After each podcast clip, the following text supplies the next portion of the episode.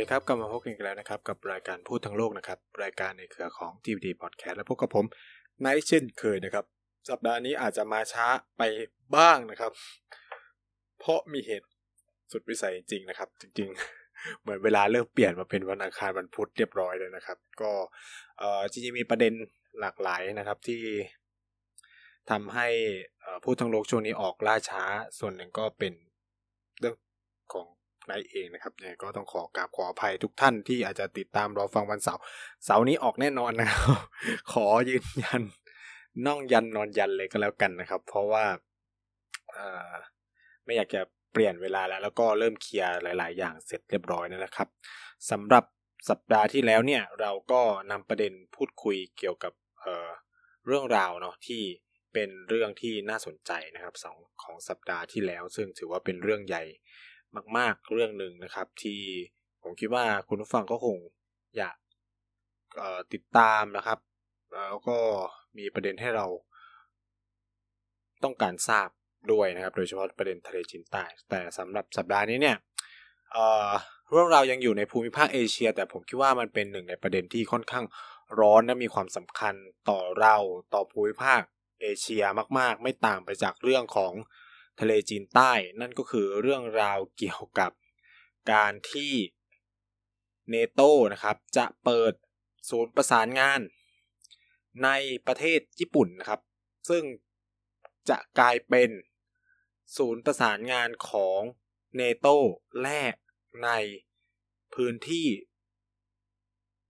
ภูมิภาคเอเชียนะครับ ซึ่งอันนี้มีความน่าสนใจมากเพราะว่าเออเป็น เอเชียก็คือเอเชียตะวันออกเนาะคือจริง ๆ บางคนก็บอกว่ามันก็มีศูนย์ประสานงานแบบนี้อยู่ในหลายประเทศนี่รวมถึงใน UK แล้วก็ในคูเวตด้วย แต่นี่จะเป็นครั้งแรกที่มันจะถูกมาเปิดในพื้นที่ มหาสมุทรแปซิฟิกหรือภูมิภาคเอเชียตะวันออกนะครับ ซึ่งเป็นที่ทราบกันดีว่าภูมิภาคนี้ค่อนข้างจะมีความเซนซิทีฟอยู่พอสมควร เนื่องจากเอเชียตะวันออกประกอบไปด้วย ญี่ปุ่น เกาหลี แล้วก็จีนนะครับ รวมไต้หวันไปด้วยก็ได้นะครับ ซึ่ง ก็เป็นสี่สามสี่สามประเทศที่มีความขัดแย้งกันอยู่ อย่างฝั่งลากลึกมานับตั้งแต่อดีตการตั้งแต่ยุคสมัยสงครามโลกมาแล้วนะครับ จนสงครามเย็นก็มีความขัดแย้งกันมาเรื่อยๆนะ อันนี้เองเนี่ยก็เป็นอะไรที่น่าสนใจว่าอะไรมันมันเป็นที่มาที่ไปคือต้องบอกว่าจริงๆ ก่อนหน้านี้มันเป็นเพียงกระแสข่าวนะครับ นะครับเออออกมาประมาณช่วงสัปดาห์ก่อนหน้านี้นะครับ ช่วงวันที่สามพฤษภาคมที่ผ่านมาเนี่ยมันมีกระแสข่าวออกมา จริงๆ มันเป็นบทความที่ถูกเขียนโดยเอ่อนิเกอีเอเชียเนี่ยที่พาดหัวขึ้นมาว่า NATO to open Japan office deepening Indo-Pacific engagement นะครับ ซึ่งเป็นข่าวใหญ่มาก ๆ นะครับ เพราะว่านิเกอีเอเชียเนี่ยมีการเปิดเผยออกมาว่า เอ่อตอนนี้มันมีการพูดคุยกันระหว่างฝ่ายญี่ปุ่นกับกองกำลังเนโตก็คือ North Atlantic Treaty Organization ใช่ไหมหรือเนโตเนี่ยก็จะเป็นองค์การสนธิสัญญาแอตแลนติกเหนือนะครับ ซึ่ง ชื่อก็บอกแล้วว่าแอตแลนติกก็หมายถึงเป็นความร่วมมือในภูมิภาคทะเลแอตแลนติกกันก็ประกอบไปด้วยสหรัฐอเมริกาแล้วบรรดาชาติยุโรปที่มีภูมิศาสตร์ติดกับ มหาสมุทรแอตแลนติกอะไรก็ว่าไปจริงๆเนโตเกิดขึ้นมาหลังสงครามโลกครั้งที่สองเพื่อ ป้องปรามนะครับ แล้วก็ใช้แนวคิดว่าด้วย collective defense เนาะก็คือการป้องกันร่วมกันเพื่อ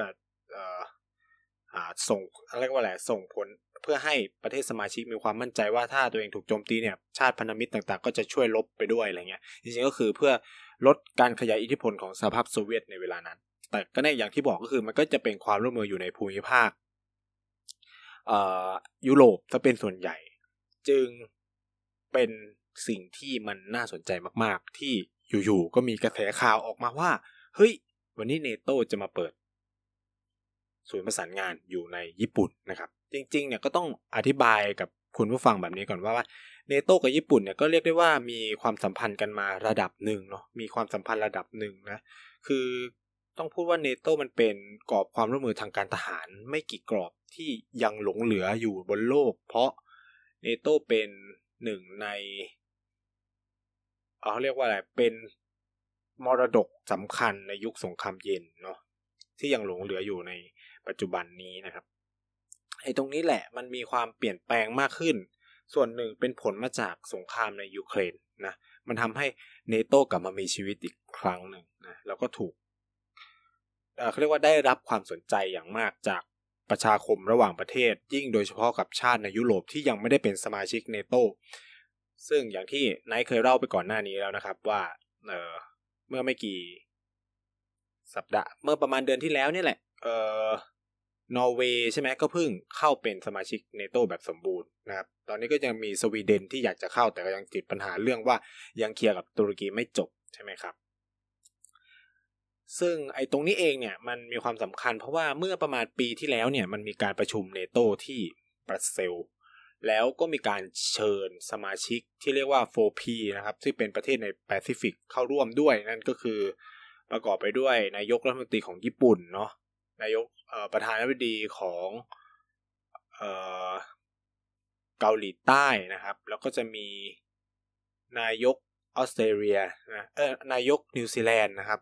ซึ่งอันนี้ก็จะมีความสำคัญเนาะแล้วก็อีกชาติหนึ่งก็จะเป็นนายกรัฐมนตรีของออสเตรเลียด้วยเออผมก็เข้าใจถูกแล้วนิวซีแลนด์ออสเตรเลียเกาหลีใต้แล้วก็ญี่ปุ่น ซึ่งอย่างที่เรารู้ว่าเอเชียแปซิฟิก4 AP4 เนี่ยของประเทศเหล่านี้ก็เป็นพันธมิตรสำคัญของสหรัฐอเมริกาในในภูมิภาคนี้ มาโดยตลอดอยู่แล้วนะครับ แล้วก็เป็นหนึ่งในในกลุ่มที่มีความสำคัญ ซึ่งการประชุมเนี่ย เอ้ยผมบรัสเซลมันคือไอ้นี่สิ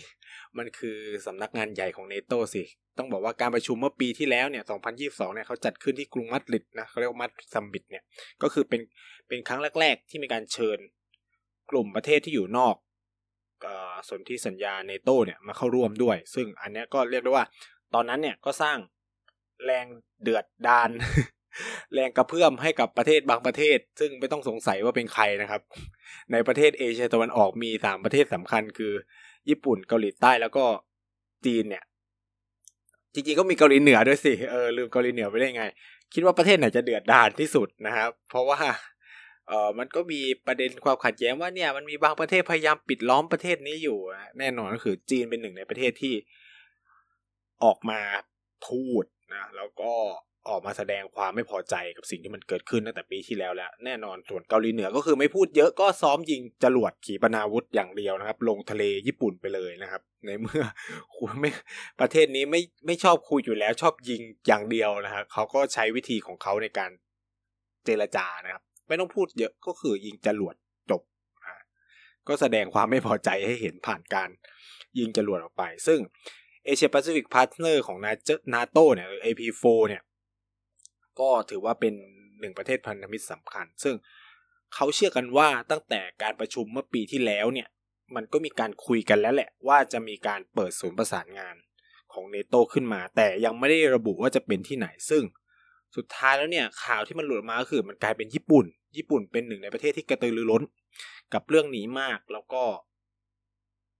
จนเนี่ยมันมีกระแสข่าวออกมา เพราะหนึ่งเลยก็คือเนโตให้เหตุผลว่าญี่ปุ่นก็เป็นพันธมิตรที่แนบแน่นกับทางเนโตมานานจริงก็ต้องบอกว่าสหรัฐอเมริกาเพราะญี่ปุ่นมีฐานทัพสหรัฐอเมริกาอยู่ที่นั่น เช่นเดียวกับเกาหลีเนาะเกาหลีใต้แต่ความต่างคือว่ามันไม่ได้มีประเด็นปัญหาความขัดแย้งขนาดนั้น แล้วถ้าเรามองในเชิงยุทธศาสตร์แล้วเนี่ย ญี่ปุ่นอยู่ในพื้นที่ทะเลตะวันออก ซึ่งก็จะเป็นสิ่งสำคัญในการ ป้องปรามการขยายอิทธิพลของบางประเทศได้ คือที่ผมใช้คำว่าบางประเทศเนี่ยมันเป็นลักษณะการส่งสัญญาณในแบบของเนโตหรือหลาย ๆ ประเทศทั่วโลกที่ไม่ต้องการจะพูดถึงประเทศประเทศหนึ่งอย่างชัดเจน นั่นก็คือจีนแหละ ทุกคนรู้ว่ามันคือจีนนะครับ แต่ไม่มีใครพูดว่าเป็นจีนนะคือมันเป็นความตลกหนึ่งของของของไอ้นี่แหละ แต่ว่าเอาจริงในเชิงการทูตมันก็ ต้องทำอย่างนั้น แต่ว่าถามว่าจีนรับรู้ไหมว่าหมายถึงตูเนี่ยก็ต้องตอบว่ารู้แหละว่าหมายถึงตูไม่งั้นจีนจะดิ้นออกมาทำไมจะออกมาพูดทำไมใช่ไหมครับ คือทุกคนรู้ว่าหมายถึงจีน แต่จะไม่กล่าวถึงจีนเพื่อจะบอกว่าเอ้าคิดไปเองนี่ ก็ไม่ได้จะมีปัญหาอะไรกับคุณ แค่แบบจะพยายามเสริมสร้างความมั่นคง รักษาสันติภาพบลาบลาว่ากันไป คือสถานการณ์ของของญี่ปุ่นเนี่ยมันญี่ปุ่นเป็นตำแหน่งที่เหมาะสมที่สุด ด้วยหนึ่งคือ เกาหลีใต้เป็นไม่ได้แน่ๆเพราะมีปัญหากับเกาหลีเหนือ ถ้าไปตั้งศูนย์บ้านี่อยู่ในเกาหลีใต้ก็มีผลกับเกาหลีเหนือ ซึ่งมันก็จะเป็นการยั่วยุจนเกินไปอะผมคิดว่าเขาก็จะคิดในเชิงยุทธศาสตร์แล้วว่าเอ๊ะเกาหลีใต้ไม่ได้ แล้วนิวซีแลนด์กับออสเตรเลียล่ะมันไกลเกินไป มันไกลจีนเกินไป ถูกไหมครับ มันไกลจีนเกินไป และที่สำคัญไปกว่านั้นก็คือ ถ้าไปตั้งศูนย์ประสานงานอยู่ที่นั่น หมายความยังไงกับ เอเชียตะวันออกเฉียงใต้ คือคุณมองเอเชียตะวันออกเฉียงใต้เป็น threat เหรอถึงจำเป็นต้องไปมีศูนย์ประสานงานอยู่ที่นั่นถูกไหมครับ ฉะนั้นญี่ปุ่นเป็นตำแหน่งแห่งหนเดียวที่เหมาะสมที่สุดด้วยความที่ญี่ปุ่นก็อยู่ไกลจากจีนแผ่นดินใหญ่พอสมควรไกลจากเกาหลีเหนือ และที่สำคัญไปกว่านั้น ญี่ปุ่นเป็นพันธมิตรที่แข็งแกร่งมากๆของสหรัฐอเมริกาซึ่งเป็นพี่ใหญ่ของเนโตแล้วก็ญี่ปุ่นก็เป็น ชาติที่สามารถอ้างว่าทำไมถึงต้องมีศูนย์ประสานงานเนโตเพราะว่าตูไม่มีกองทัพอ่าเราต้องบอกว่าญี่ปุ่นเป็นชาติที่ไม่มีกองทัพมีแค่กองกำลังป้องกันตัวเอง ฉะนั้นญี่ปุ่นก็บอกว่าการมีเนโตเข้ามาเนี่ยก็จะช่วยเสริมสร้างความมั่นคงให้กับเขา เพราะเขาไม่มีกองทัพนะครับแบบขยิบตาแรงๆมาก คือไอกองกำลังป้องกันตนเองของญี่ปุ่นนี่คือศักยภาพเหนือกว่ากองทัพไทยแล้วอะคือพูดได้ค ดังเต็มปากว่าศักยภาพเหนือกว่ากองทัพไทยแล้ว แต่สิ่งสำคัญคือมันไม่สามารถไปปฏิบัติภารกิจทางการทหาร ข้างนอกได้มีหน้าที่แค่ป้องป้องกันตัวเองเท่านั้น คือจะไปยิงจรวดมั่วซั่วไม่ได้นะครับ แต่เราเริ่มเห็นท่าทีที่เปลี่ยนไปของกองทัพญี่ปุ่นในช่วงหลายปีที่ผ่านมาเยอะมากนะ มีการออกปฏิบัติการหลาย ๆ อย่าง ที่ชาติพันธมิตรร้องขอ ซึ่งแน่นอนก็หมายถึงสหรัฐอเมริกานั่นแหละนะ แล้วก็บรรดาชาติเนโตทั้งหลาย มีการออกปฏิบัติการและของของกองกำลังป้องกันตัวเองของญี่ปุ่น โดยเฉพาะในยุคโคอิซึมิเป็นยุคแรก ๆ ที่มีการทำสิ่งเหล่านั้นนะครับ ในยุคของคิชิดะเองเนี่ยก็มีความเปลี่ยนแปลงหลาย ๆ สิ่งในนโยบายต่างประเทศ นโยบายความมั่นคงของญี่ปุ่น เราเรียกว่าเป็นยุคที่นโยบายแบบขวามันรุนแรงมากนะครับ เราจะเห็นว่าญี่ปุ่นนี่เอ็นเอียงเข้าหาสหรัฐอเมริกาอย่างมากมายนะครับ แล้วก็ ยิ่งไปกว่านั้นเนี่ยก็มีหลายนโยบายที่ชัดเจน แสดงท่าทีชัดเจน เช่น การบอยคอตรัสเซีย ร่วมกับบรรดาสมาชิกเนโตการเยือนยูเครนของนายกคิชิดะเองเนี่ยก็เป็นท่าทีที่มีความสำคัญมาก ๆนะครับ ตรงนี้เองเนี่ยมันก็เป็นจุดสำคัญที่เอ๊ะทำไมเนโตถึงเลือกที่จะใช้นะครับ ญี่ปุ่นเนี่ยเป็นที่ตั้งของศูนย์ประสานงาน ซึ่งเอาจริงมันอยู่ระหว่างการตกลง คือกระแสข่าวที่ออกมาก่อนนั้นเนี่ยมันยังไม่ได้มีความชัดเจนมากเท่าไหร่นัก แต่ว่าอาทิตย์เนี้ยมันมีความชัดเจนมากขึ้นหนึ่งคือรัฐมนตรีกระทรวงต่างประเทศของญี่ปุ่นเนี่ยออกมาพูดเองนะครับว่าเนี่ยมันมีการคุยกันอยู่เนาะก็คือรัฐมนตรีต่างประเทศเนี่ยออกมามาอธิบายว่าเออเรากำลังคุยกัน อยู่นะครับ ก็คือคนปัจจุบันรัฐมนตรีต่างประเทศคนปัจจุบันของญี่ปุ่นเนี่ยชื่อว่าโยชิมาสะฮายาชินะครับ ซึ่งให้สัมภาษณ์เมื่อ ไม่กี่ชั่วโมงที่ผ่านไม่นานมาเลยนะครับว่าเขาก็คือประเทศญี่ปุ่นเนี่ยก็คือมีการพูดคุยกับเรื่องนี้ แต่ว่าในเชิงรายละเอียดยังไม่สิ้นสุดก็คือคุยแน่ๆ ฉะนั้นก็เป็นกระแสข่าวที่ถูกต้องนะครับ หลังจากที่ Nikkei Japan เอ่อ Nikkei Asia ซึ่งจริงๆมันก็เป็นสำนักข่าวของญี่ปุ่นนะมันมันเผยแพร่บทความมา ซึ่งเข้าใจได้ว่าปล่อยแน่ๆนะครับปล่อยแน่ๆตั้งใจปล่อยให้มันมีข่าวออกมา เพื่อจะดู reaction ด้วยส่วนหนึ่งนะครับ จากบางประเทศ ซึ่งก็อย่างที่บอกก็หมายถึงจีนนั่นแหละคำถามสำคัญก็คือว่ามันเกิดอะไรขึ้นทำไมอยู่ดีถึงมีการมีความพยายาม จะทำสิ่งเหล่านี้ ในญี่ปุ่นจริงๆมันมีกระแสข่าวมาตั้งแต่การประชุมคอร์ดที่ไปประชุมที่ญี่ปุ่นแหละนะครับ ว่าคอร์ดเนี่ยก็ประกอบไปด้วยอินเดียนะสหรัฐอเมริกา ญี่ปุ่นแล้วก็ออสเตรเลียใช่ไหมครับ Quadrilateral Dialogue ซึ่งตอนนั้นอะรัฐมนตรีต่างประเทศของของอินเดียก็ออกมาปฏิเสธว่าเป็นไปไม่ได้ที่จะเกิดขึ้นนะเขาเรียกว่าที่จะมีเนโตในเอเชียอะไรเงี้ย แต่ว่า สิ่งที่ญี่ปุ่นทำเนี่ยเออมันมันเริ่มเห็นชัดมากขึ้น ว่าเออมันมีความเป็นไปได้ที่มันจะมีเนโตอยู่ในพื้นที่ภูมิภาคเอเชียตะวันออกขึ้นมานะครับ ซึ่งเออเหตุผลและสิ่งสำคัญที่รัฐมนตรีต่างประเทศฮายาชิเนี่ย ให้สัมภาษณ์เนาะ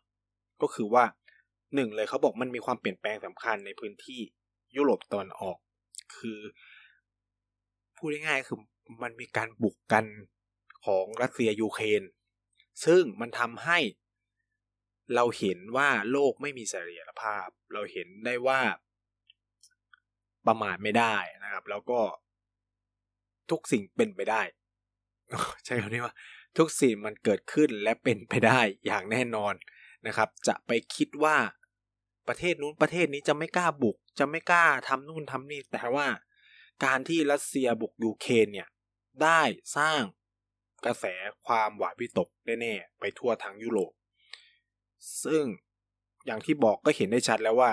ประเทศที่ไม่เคยเป็นพันธมิตรของในโตเอยยังพยายามที่จะเข้าร่วม ไม่ว่าจะเป็นฟินแลนด์สวีเดนนะครับ ก็เข้าร่วมหมดนะครับ จากที่วางตัวเป็นกลางมาโดยตลอดนะ ก็ขอเข้าร่วมในโตซึ่งฟินแลนด์เข้าไปแล้วเออผมขอแก้ก่อนอันนี้ที่พูดว่านอร์เวย์นะครับนอร์เวย์เข้านานแล้วนะครับ ต้องเปลี่ยนมาเป็นฟินแลนด์กับสวีเดนนะอ่าประทานโทษหนึ่งกับข้อมูลนะครับ เพราะว่าประเทศนอร์ดิกมันมีสามประเทศที่เอ่อมีความสลับซับซ้อนแล้วก็สับสนอยู่นิดนึงกับการเข้าเนโตของบรรดาประเทศเหล่านี้นะฉะนั้นก็อันนี้ขอกล่าวภัยจริงๆนะครับ ก็เป็นฟินแลนด์กับสวีเดน ซึ่งฟินแลนด์เพิ่งเข้าไปเมื่อ ไม่นานมานี้อย่างเทปก่อนอันนี้ไปไปรับฟังกันได้นะครับ ถ้าใครสนใจเรื่องฟินแลนด์เข้าในโตจะมีความสำคัญยังไงนะและยิ่งไปกว่านั้นเนี่ยมันไม่ได้แค่สร้างความตื่นตระหนกให้บรรดาประเทศยุโรป แต่ในขณะเดียวกันนะครับ ผลของการทำสงครามเนี่ยมันยังสะท้อนไปยังประเทศอื่นอย่างญี่ปุ่นแล้วก็เกาหลีใต้ด้วย ซึ่งเราเห็นชัดมากว่าสองประเทศในภูมิภาคเอเชียตะวันออกเนี่ยเข้าหาชาติ พันธมิตรทางตะวันตกอย่างมากนะ เช่น ประธานดียุนซอกยอนพึ่งเยือนสหรัฐอเมริกาเห็นไหมไปร้องเพลงอยู่ใช่ไหมครับ อย่างที่เราทราบแล้วก็เห็นกันในในสื่อไม่ว่าจะออนไลน์หรือทีวีก็ก็แล้วแต่เนี่ย มันก็สะท้อนให้เห็นแล้วว่า อืม มันมีความเปลี่ยนแปลงนะ ซึ่งไอ้ตรงนี้แหละ มันเป็นสิ่งที่เราเรียกว่ามันมีความสลับซับซ้อนที่มากขึ้น ภายในภูมิภาค เอเชียนะคือรัสเซียบางส่วนมันก็อยู่ในเอเชีย อันนี้ปฏิเสธไม่ได้ แล้วที่สำคัญไปกว่านั้นเนี่ยมันมีความวิตกกังวลของฝ่ายญี่ปุ่นเองนะครับ หลังจากรัสเซียบุกยูเครนเนี่ยโอเคแหละบางคนก็บอกว่ารัสเซียไม่บุกญี่ปุ่นแน่ๆนะครับ แต่มันก็ไม่แน่ เพราะว่า ญี่ปุ่นเองก็มีปัญหาพรมแดนกับรัสเซียอยู่ในบางพื้นที่เหมือนกันนะ แล้วต้องไม่ลืมว่า รัสเซียมีอาวุธนิวเคลียร์ในขณะที่ญี่ปุ่นไม่มีนะครับรัสเซียมีกองทัพมีแต่โอเค บางคนก็อาจจะบอกว่ารัสรัสเซียคงไม่เปิดแนวรบสองข้างหรอก แต่ต้องไม่ลืมว่าท่าทีของจีนที่มีต่อรัสเซียเนี่ยมันก็ทำให้ญี่ปุ่นมีความวิตกกังวลได้เช่นเดียวกัน และอย่างที่ทราบดีว่าเมืองในไม่เบื่อไม่เมาในภูมิภาคนี้ก็คือจีนกับญี่ปุ่นนะครับ แม้ว่าก่อนหน้านี้จะมีความสัมพันธ์กันดีแค่ไหนเนี่ย แต่ในเชิงความมั่นคงสองประเทศนี้ก็ทะเลาะกันอยู่ โดยเฉพาะเหนือหมู่เกาะเตียวยูหรือเซนกากุใช่ไหมละ่ะ และยิ่งไปกว่านั้นเนี่ยเราเห็นว่าในช่วงหลายปีที่ผ่านมาเนี่ยจีนมีการขยายแสนยานุภาพทางทะเลแล้วก็ทางอากาศอย่างต่อเนื่อง และมีการซ้อมรบหลาย ๆ ครั้งใกล้กับทะเลตะวันออก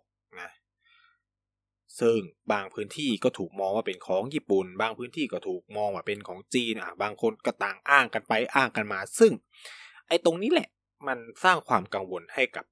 ญี่ปุ่นนะครับ คือญี่ปุ่นมีสองประเด็นเลยที่ให้เป็นเหตุผลก็คือหนึ่งเออมันมีความตึงเครียดระหว่างญี่ปุ่นกับรัสเซียด้วย แล้วก็มีความตึงเครียดระหว่างญี่ปุ่นกับจีน และเราก็เริ่มเห็นว่าจีนกับรัสเซีย มีความสัมพันธ์กันแบบไหนนะครับ ก็อย่างที่เห็นนะครับ สีจิ้นผิงเยือนรัสเซียพูดอะไรบ้างก็ไปลองฟังกันดูนะครับ เราก็จะได้เห็นนะ ซึ่ง อย่างที่บอกอันนี้สองปัจจัยนี้ก็ทำให้ญี่ปุ่นมองแล้วว่า อยู่แบบตัวโดดๆแบบเนี้ย มันไม่ได้นะครับฉะนั้นก็ต้องแสวงหาพันธมิตรใหม่ ๆ แม้ว่ามันจะเสี่ยงแต่ก็แน่นอนก็คือว่า การมีพันธมิตรทางความ มั่นคงเนี่ยมันเป็นสิ่งที่ดีในเชิงการที่เราจะสามารถปกป้องตนเองคือหนึ่งคือไม่มันไม่จำเป็นต้องมีแสนยานุภาพทางการทหารเยอะแต่ถ้ามีพวกเยอะ มันก็ป้องปรามให้ฝ่ายตรงข้ามเนี่ยช่างใจที่จะทำอะไรถูกไหมครับ ฉะนั้นเนี่ยการที่ญี่ปุ่นแสวงหาพันธมิตรอย่างเนโตซึ่งจริงๆไม่ต้องแสวงหาเพราะว่าเป็นพันธมิตรเนโตอยู่แล้ว แล้วก็มีกองทัพสหรัฐอยู่ในญี่ปุ่นอยู่แล้วเนี่ย มันก็เป็นหนึ่งในประเด็นที่ คาดการได้อยู่แล้วนะครับ ว่าทำไมมันต้องเป็นอย่างนี้นะฮะซึ่งตรงนี้เองอะการเกิดขึ้นของสำนักงานประสานงานของเนโตมันคำถามคือก่อให้เกิดอะไรบ้างหนึ่งคือถ้ามันเกิดขึ้นจริงแน่นอนครับว่า มันจะเปลี่ยนภูมิรัฐศาสตร์ ภูมิภาคเอเชียตะวันออก รวมถึงเอเชียตะวันออกเฉียงใต้ อย่างหลีกเลี่ยงไม่ได้เนาะเพราะว่าเนโตไม่ใช่ องค์การระหว่างประเทศธรรมดา แต่เป็นองค์การระหว่างประเทศทางการทหาร เป็นกรอบความร่วมมือทางการทหาร ย้ำว่าเป็นความร่วมมือทางการทหารนะครับ ฉะนั้นมันก็จะสร้างความตึงเครียด โดยเฉพาะท่าทีของบางประเทศที่ ทั้งญี่ปุ่น ทั้งเนโตไม่กล่าวถึงเนี่ยนั่นก็คือจีนนะครับ สิ่งที่เกิดขึ้นเลยก็คือหลังมีการข่าวนี้ออกมา จีนก็แสดงท่าที ออกมาทันที โดยเฉพาะการส่งสัญญาณเตือนไปยังเนโตว่านี่มันเป็นการขยายอิทธิพลของเนโตเข้ามาในภูมิภาคเอเชียหรือเปล่า ซึ่งมันสร้างความกังวลให้กับจีนเหมือนกัน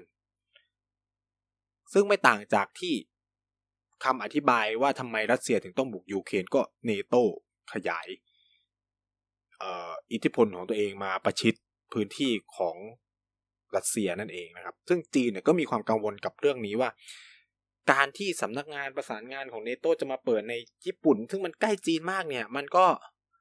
จะส่งผลคุกคามจีน เพราะเป็นที่ทราบกันดีว่ากรอบความร่วมมืออินโดแปซิฟิกต่าง ๆ ที่สหรัฐพยายามผลักดันอะไรเงี้ย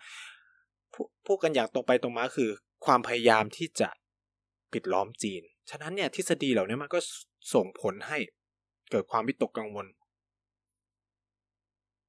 กับจีน ค่อนข้างมากถูกไหมครับเอ่อเมื่อไม่กี่วันที่ผ่านมาเนี่ยโฆษกกระทรวงการต่างประเทศของจีนก็ออกมาพูดว่า เอเชียเนี่ยมันเป็นพื้นที่ที่ทุกฝ่ายเนี่ย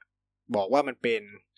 ดินแดนแห่งพันธสัญญาที่ทุกคนจะร่วมมือกัน เพื่อที่จะ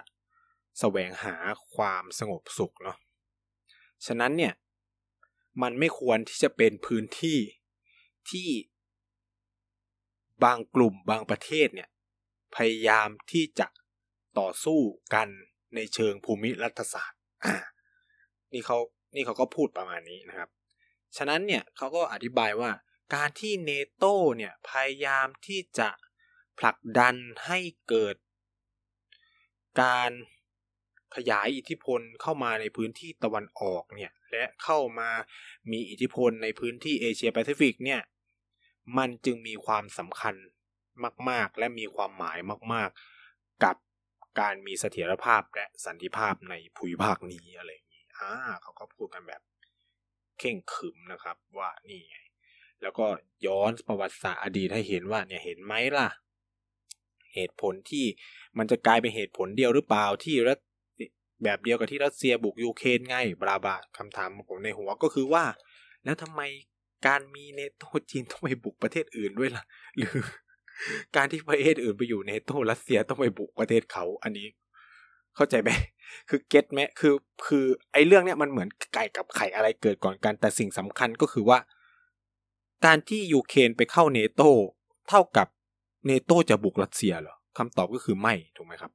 เออ ฉะนั้นเนี่ยมันก็มันก็ไม่ใช่เหตุผลที่รัสเซียจะไปบุกยูเครนเช่นเดียวกันกับ ที่จีน การที่ญี่ปุ่นจะมีสำนักงานประสานงานของเนโตในญี่ปุ่น ก็ไม่ได้หมายความว่าญี่ปุ่นต้องไปบุกญี่ปุ่นเออจีนต้องไปบุกญี่ปุ่น หรือจีนต้องไปบุกพื้นที่ใดพื้นที่หนึ่งขึ้นมา ใช่ไหมคือคุณก็อยู่ของคุณต่อไป จนกว่าไอเนโตมันบุกประเทศคุณนั่นแหละ สุดท้ายคนก็จะประนามเนโตเองถูกไหมครับ คนทำอะไรผิดก่อนคนนั้นก็ คนไม่ทำตามระเบียบก็เป็นปัญหายกเว้นมันมีประเด็นบางอย่างใช่ไหมคือมันเป็นความหวาดวิตก ก่อนที่มันจะเกิดอะไรขึ้นอยู่แล้ว แต่ก็ไม่ใช่เรื่องผิดที่จีนจะหวาดวิตก อันนี้ก็เป็นความคิดในเชิงทฤษฎีความสัมพันธ์ระหว่างประเทศอยู่แล้วนะครับ ว่าบรรดาประเทศต่างๆ ก็ต้องพยายามสร้าง สิ่งที่เราเรียกว่าการปกป้องตนเอง การมีเสถียรภาพการขยายสัญญานุภาพต่างๆนะครับ โดยเฉพาะในทฤษฎีสภาพจริงนิยมใหม่เนี่ย เราก็จะพยายามสร้างนะแอบสูตเกณฑ์ใช่ไหมครับต้องให้ตัวเองได้มีสิทธิ์ เยอะมากที่สุด มีพลานุภาพ power สูงที่สุดอะไรอย่างนี้ นั่นก็เป็นสิ่งที่มันเกิดขึ้นนะครับ ฉะนั้นเนี่ยการมีการเกิดขึ้นถ้าเกิดขึ้นจริงเนี่ยหนึ่งเลยก็คือ ความตึงเครียดในภูมิภาคเอเชียตอนออกจะสูงขึ้นอย่างหลีกเลี่ยงไม่ได้ แม้ว่าญี่ปุ่นจะบอกเรื่องนี้ไม่เกี่ยวอะไรกับจีนไม่ได้เกี่ยวข้องกับจีน และเราเห็นว่าการมีความสัมพันธ์กับจีนยังเป็นความสำคัญอยู่นะครับ คือมันเป็นไปไม่ได้เลยที่เราจะ เออไม่ร่วมมือกับจีน เพราะว่ายังมีประเด็นใหญ่ ๆ อีกมากมายที่จำเป็นต้องอาศัยความร่วมมือกับปักกิ่ง ไม่ว่าจะเป็นเรื่องการเปลี่ยนแปลงสภาพภูมิอากาศโควิด คือ คือญี่ปุ่นนี่ก็มีความน่าหมั่นไส้นะในการอธิบายของเขาเนี่ยเห็นไหมก็คือแบบไปพูดเรื่องไคลเมทเชนไปพูดเรื่องโควิดอะไรเงี้ย ซึ่งแบบไอสิ่งที่มึงทำนี่คือประเด็นความมั่นคงที่แบบโคตรซีเรียสนะครับอ่า ฉะนั้นเนี่ย เอาสิ่งที่ตาม เอาจริงถ้าผมคิดตามนะ ก็จีนเขาสร้างกรอบความร่วมมือทางการทหารแข่งเลยนะรวมประเทศเอเชียกลางรวมประเทศอื่นๆอะไรเงี้ยเออนะซึ่งเอาจริงเนี่ยมันก็สร้างปัญหาก็คือมันก็แบบทำให้โลกเข้าสู่สภาวะแบบของคำเย็นอย่างเดียวไม่ได้เออการที่สหรัฐอเมริกาและเนโตทำแบบนี้มันก็ทำให้แบบมันเกิดการแบ่งขั้วแบ่งข้างทางค่ายทางการทหารชัดเจนยกเว้นว่าทุกประเทศเป็นสมาชิกเนโตมันก็จบจริงไหมคือ เอาจริงนะ ถ้าโลกจะสงบสงบสุขเลยก็คือ ทุกประเทศก็เป็นพันธมิตรเนโตไปเลยดิ ก็ลบกันไม่ได้แน่นอน เพราะว่า ใครมันจะเปิดศึกยังไง เพราะว่าเป็นชาติพันธมิตรด้วยกันอะไรเงี้ยมันเปิดศึกไม่ได้ถ้าเปิดศึกก็คือชาติเนโตทั้งหมดจะต้องลุมยำประเทศนั้นอะไรอย่างเงี้ยเออคืออันนี้ก็คิดขำๆเนาะก็คือแบบคือพูดตรงๆถ้าอยากรักษาสันติภาพจริงจะมีเนโตไปทำไม คุณก็แบบให้ทั้งโลกเป็นพันธมิตรกันให้หมดทางการทหาร คือใครบุกประเทศไหนก่อนประเทศอื่น มีหน้าที่ต้องไปช่วยยำอะไรประมาณเนี้ย ก็จบเลย ก็ให้ UN อะจบทำไมต้องมีเนโตใช่ไหมก็เขียนลงไปในกฎบัตรสหประชาชาติเลยประเทศไหนบุกประเทศอื่นก่อน ทุกประเทศมีพันธสัญญาต้องไปบุกประเทศที่โจมตีประเทศอื่นก่อน เพื่อป้องปรามไม่ให้เกิดการขยายอำนาจไปหรือลุกลานประเทศอื่นใช่ไหมคือแค่นี้เองผมคิดง่ายมากแต่ว่าในทางปฏิบัติมันเป็นไม่ได้หรอกเพราะว่ามันมีหลายอย่างนะที่มันมากกว่าเรื่องนี้อยู่แล้วนะครับ ฉะนั้นเนี่ยเออ แล้วที่สำคัญไปกว่านั้นมันก็เป็นการส่งสัญญาณ แล้วก็กดดันภูมิภาคเอเชียตะวันออกเฉียงใต้อย่างอาเซียนด้วย เพราะว่าอาเซียนเนี่ยก็เป็นพื้นที่สำคัญเนาะที่มันมีการแข่งขันกันของมหาอำนาจสูงครับการขยายอิทธิพลเข้ามาของเนโตในญี่ปุ่นในเอเชียตะวันออกเนี่ยก็จะกดดันให้อาเซียนเผอๆจำเป็นต้องเลือกข้างมากยิ่งขึ้น ซึ่งเป็นสิ่งที่พวกเราเราอาเซียนรวมใจเนี่ยไม่อยากจะทำเลยนะครับ ไม่อยากจะเลือกใครทั้งสิ้น สิงคโปร์เนี่ย ชัดเจนมากว่า อย่าบีบให้คุณต้องเลือกเลย มันเหนื่อยใจรักทุกคน ฉันรักทุกคน เพราะฉันเป็นนักธุรกิจถูกไหมฉันรักทุกคน ไทยเองเนี่ย โอ้แม้ว่าจะไทยเองเนี่ยเราก็เรียกว่ามันเป็นการ hedging by default เนาะมันเป็นสิ่งที่เรียกว่ากระทรวงนี้มีความใกล้ชิดกับกจีน กระทรวงนี้มีความใกล้ชิดกับสหรัฐนะรัฐบาลนั้น ของคนคนนั้นใกล้ชิดกับจีน แต่คนคนนี้ใกล้ชิดกับสหรัฐ ฉะนั้นเนี่ยมันทำให้มองว่าไทยไม่ออกว่าสรุปแล้วใกล้ชิดไทยมากกว่า แล้วก็ต้องบอกในเชิงเศรษฐกิจเราใกล้ชิดจีนมาก อันนี้ก็ต้องปฏิอย่าปฏิเสธกันนะครับ แต่ในเชิงการทหารเอ้ากูก็ฝึกครบรากโก ฝึกนู่นฝึกนี่กับสหรัฐซื้อถังซื้ออาวุธสหรัฐรัวๆนะครับแม้ว่าจะมีการสั่งซื้อเรือดำน้ำจากจีนก็ตามแต่รถถังอาวุธยุทโธปกรณ์เนี่ย ยังมาจากอเมริกาเยอะแยะเลยนะครับ คือมันก็ยังปฏิเสธไม่ได้ว่าเรามีความสัมพันธ์ทางความมั่นคงกับสหรัฐ แล้วเราก็ยังมีสนธิสัญญาหลายอย่างทางการทหารกับสหรัฐนะครับ เรา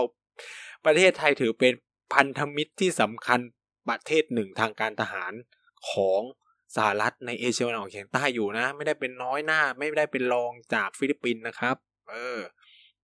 ฉะนั้นเนี่ยก็ยังปฏิเสธตรงนี้ไม่ได้อยู่นะครับ ซึ่งไอการมีเนโต้ตรงเนี้ยมันก็ทำให้เราเลือกยากว่าอ้าวแล้วกูจะแสดงท่าทียังไงกับการมีขึ้นของเนโต้อ้าวไปบอกไปด่าก็อ้าวเข่าขังจีหรือเปล่าใช่ไหมครับ ฉะนั้นเนี่ย ตรงนี้มันก็จะเป็นสิ่งหนักหนาสาหัสของเอเชียตะวันออกเฉียงใต้เช่นเดียวกันนะครับอะและนี่ก็คือเรื่องราวของการเกิดขึ้นของสำนักงานประสานงานขององค์การ สนธิสัญญาแอตแลนติกเหนือในญี่ปุ่นนะครับ ซึ่งผมคิดว่ามันจะมีความสำคัญมากต่อการทำความเข้าใจ ความมั่นคงโลก ความสัมพันธ์ระหว่างประเทศ แล้วก็โดยเฉพาะในภูมิภาคเอเชียเนี่ยซึ่งมันจะเปลี่ยนฉากทัดไปถ้ามันเกิดขึ้นจริง ๆ หวังว่ามันจะเป็นแค่ข่าวลือเป็นการพูดคุยและจบด้วยกันไม่มีอะไรนะครับเป็นแค่สร้างความปวดหัวให้กับจีนเฉยๆอะไรเงี้ยเพราะมันไม่ได้สร้างความปวดหัวให้จีนอย่างเดียวมันปวดหัวให้กับคนอื่นด้วย และมาจะไป แย่กระตุ้นต่อมโมโห ของบางประเทศหนึ่งในนั้นก็คือเกาหลีเหนือนะซึ่งทุกวันนี้ก็ยิงขีปนาวุธข้ามหัวญี่ปุ่นหลายรอบอยู่นะเออ ไอตรงเนี้ยมันก็เป็นอะไรที่น่าสนใจ ยังไงก็ สัปดาห์นี้ก็ประมาณนี้แล้วกันนะครับ ไว้พบกันใหม่สัปดาห์หน้า สัปดาห์นี้ลาไปก่อน สวัสดีนะครับ